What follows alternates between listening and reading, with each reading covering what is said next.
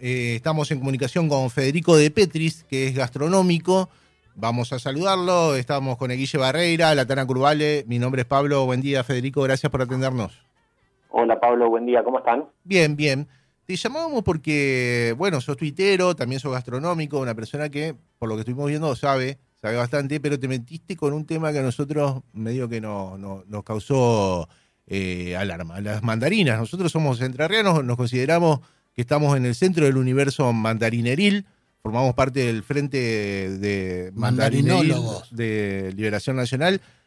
Y no sé si estamos tan de acuerdo con tu clasificación de mandarinas, si no querés reiterar eh, cuáles son las mandarinas para vos que existen y cuáles son las mejores. Mira, mandarinas hay más. Yo cuando hice el, eh, cuando tuiteé eso, pasé por la verdulería y dije, che, a ver qué tenés. Y me dijo, bueno, tenía Fure, tenía Nova, tenía Criolla y tenía Dancy.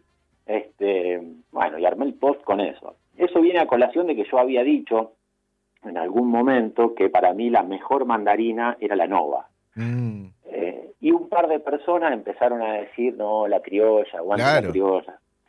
¿Te, fueron a eso- buscar a tu casa? No. No, Te- sí, pero ah, faltó poco. Algunos, hay algunos que se pusieron bastante rudos con el tema.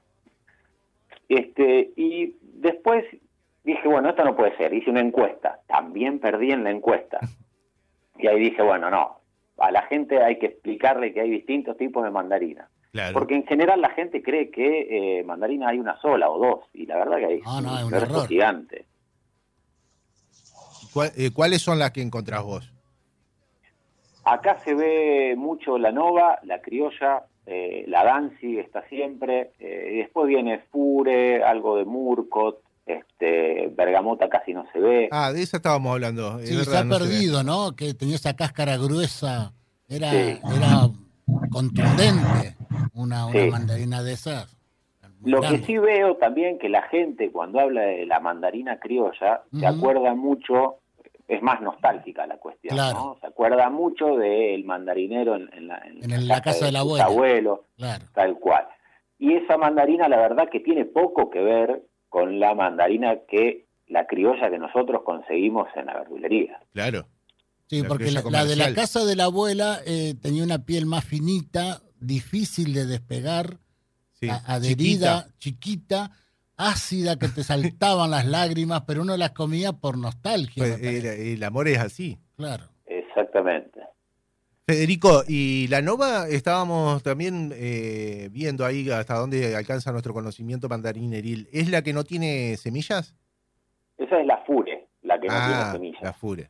Bien. Que es parecida Esa a es la, a la criolla. Sí, sí, yo tampoco soy, este, no soy un experto en mandarinas. ¿eh? Yo Bien. lo que hago es voy a la verdulería y me siento, pongo las mandarinas arriba de la mesa. La mejor manera de comparar es esa, Mm. pelar cuatro o cinco mandarinas y probarlas en el momento y ahí te das cuenta realmente de las diferencias. Claro, eso es periodismo verdad, porque uno puede especular muchas cosas que cuando va a, es como a los precios cuidados, que vos vas y- al supermercado y no, no los encontrás. Si nosotros empezamos a hablar de mandarinas, hablamos de las mandarinas que uno encuentra en su verdulería de la esquina. Lo realmente existente. Por supuesto. Y la criolla, que todo el mundo dice, oh, la criolla es la mejor. La criolla que uno encuentra este, en la verdulería, este, deja mucho que desear. Tiene muchas semillas, casi no tiene sabor, no tiene acidez, este, es blandita. Mm. Este, nosotros por ahí estamos acostumbrados, nos gusta un, un gajo más firme, ¿no? Para poder masticarlo. El otro es más como baboso, ¿no? Una cosa así. Federico, vos sos eh, de Córdoba, ¿no? Eh, ¿Es eh, de comer mandarina el cordobés? Sí, recontra. Ah, bien. Recontra. La mandarina, para mí la mandarina es eh, lejos la mejor fruta que existe. Bien. Sí, coincido también. Importante definición. Coincido porque es fácil de pelar, eh, tiene un tamaño justo, no es ni muy grande ni, ni muy chica, podés llevártela en el bolsillo, un par de mandarinas. Se le Ya objeta, viene, ya viene porcionada. ya viene en porciones. Claro, tal cual. Se le objeta el tema de la fragancia, digamos, ¿no? De, de que es un, bastante olorosa. Per- perfume, perfume Claro. Perfume, perfume, claro. Eh, y vos lo incorporás en la, vos sos gastronómico, le incorporás en ciertas comidas a la mandarina, ¿no? Ahora lo que estamos sacando mucho, si yo tengo un restaurante y cafetería, Este, y lo que sacamos mucho es eh, el budín de mandarina. Ah, Eh. Como el budín de pan, digamos, pero con mandarina. No, es, es un budín como si fuera tipo torta, ¿no? Eh, como si Como el fuera budín cupcake, inglés, digamos. Un muffin, perdón. Ajá. este y se le incorpora en, en- en la preparación incorporás una una mandarina mixeada Sí. Este con cáscara y todo cáscara semilla Ah. todo Ah, bien. y nada la gente queda enloquecida no hay en muchos lugares no sé por qué la gente no hace ese sabor y gusta mucho Bueno, ¿y dónde, dónde es que queda tu restaurante? yo tengo un restaurante en eh, entre Villa General Belgrano y Los Reartes es la ruta que va a la, a la famosa cumbrecita Ajá. justo ahí sobre la rotonda Bueno, cuando andemos por allá, entonces pa- pasaremos a probarlo. Recomendamos ahí. bienvenidos Ta- También sabes de, porque te estuvimos estalqueando un poco en, en las redes, también sabes de, de vinos. Me ¿no? dedico Y- a, a la venta de vinos. sí. Y, y los vinos, al igual que, que las mandarinas, hay varietales. Sí, ¿no? sí, Y cada... así es. Hay entonces un, un paralelismo en esto, en este gusto que vos tenés por No, analizar. no sé. ¿Por qué no? Sí, e- en realidad en todas las cosas. Si uno, este, incluso en la misma carne, la gente por Claro. ahí este, generaliza demasiado y piensa que la pasta es toda igual, o que la carne es toda igual, por más que sea carne de vaca. Claro. Este, y si uno realmente hace esa prueba que yo te digo de sentarse, tomarse un tiempo y agarrar dos o tres bifes de carnes distintas o y dos o tres pastas distintas, este, se da cuenta, uno se da cuenta que realmente cambia mucho. Ve- veo que lo, lo tuyo va por el lado de la experiencia propia, que, que es un buen camino, me parece, yo coincido con eso. Como que uno, uno tiene que ir probando y sacando su, su conclusión. En, en tu Yo-. Sí. No, perdón, disculpa. No, no, no, no. No, eh, yo traté de estudiar gastronomía, Ajá. este, estudié dos años en, un- en una escuela que no era de las mejores, este, y el resto de lo, de lo que he aprendido eh, es por ese camino, del autodidacta. Federico, eh, ahí Guille hacía ese extraño paralelismo, ¿no? Decía que las mandarinas tienen varietales como los vinos y demás. Yo no sé, me parece medio raro. Pero eh, sí me está eh, soplando la tana ahí. qui- quiere que te pregunte si recomendás algún, eh, ¿cómo se dice? Maridaje entre mandarinas y vinos. Uf, qué tema. Eh, es que nunca se me hubiese ocurrido comer este, fruta Claro, y vino. Sí, a mí tampoco, pero... Bueno, pero una, san- una Uy, sangría, nunca probé, una nunca- sangría. nunca probé tampoco. Eh, no, la verdad no sé, no podría ayudarte. Debería Bueno. ser un vino más bien bastante ácido. El problema, el problema con eh, el dulzor y la acidez es que si vos agarras un vino, eh, el, el- el exceso de azúcar te lo mata. El, el vino debería ser más dulce de lo que vos estás probando, ¿no? Claro. Claro. Entonces Pero- debería ser algún vino tardío. Con, Claro, tu, tu muffin con un cosecha tardía Ah, podría mirá. ir bien. Ahí sí, ahí, sí. Claro. Y, y con la acidez pasa exactamente lo mismo. Si vos comes una mandarina este, que es muy ácida, necesitas un vino que sea extremadamente ácido para que la mandarina Mm. no, no mate el sabor del vino. Y, y siguiendo con el tema de las mandarinas, ¿puede ser que hayas incursionado en las empanadas con mandarina? No, eso fue un chiste por ahí. Ah, hacemos- bien. Usted andan- si ustedes andan por Twitter, Lo que pasa es que sos muy tuitero y viste que en Twitter uno por ahí usa mucho la ironía. ¿no? Eh, eh, a veces, me imagino te habrá pasado que te malinterpreten incluso.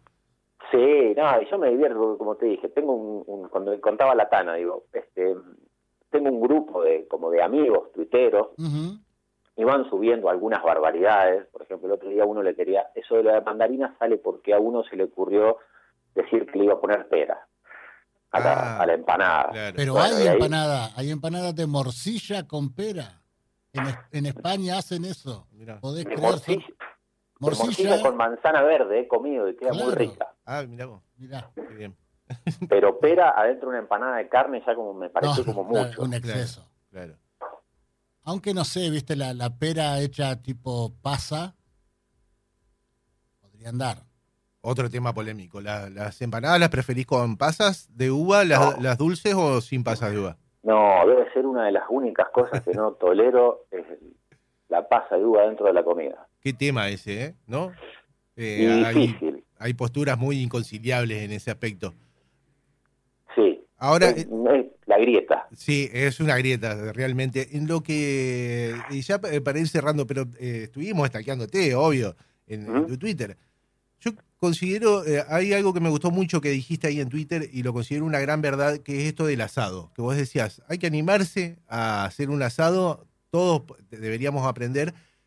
Y también planteabas que eh, algo que, que a mí me llegó, porque es eh, siempre en los grupos de amigos hay uno que se encarama como el gran asador, ¿no? Y impide que los demás podamos acercarnos a, esa, a ese ritual. Y también reivindicabas que por ahí las mujeres son eh, de alguna manera excluidas de la parrilla. Yo te quiero decir que coincido plenamente con lo, con lo que vos decías, si querés desarrollar más un, un poquito más la idea. En general, en la cocina, uno tiene que animarse. Cuando nadie nació sabiendo cocinar. Yo cuando empecé a cocinar sabía poco y nada. Y uno se pone nervioso y porque las cosas salen mal. Hoy incluso las cosas me siguen saliendo mal. Mm, y incluso me salen mal cosas que he hecho muchas veces. Este, y pasa eso en el asado, se me ocurrió un día escribirlo. eh, por esto que vos decías, siempre hay uno, un tipo macho alfa del asador que se Tal hace cual, cargo y no deja que el otro toque.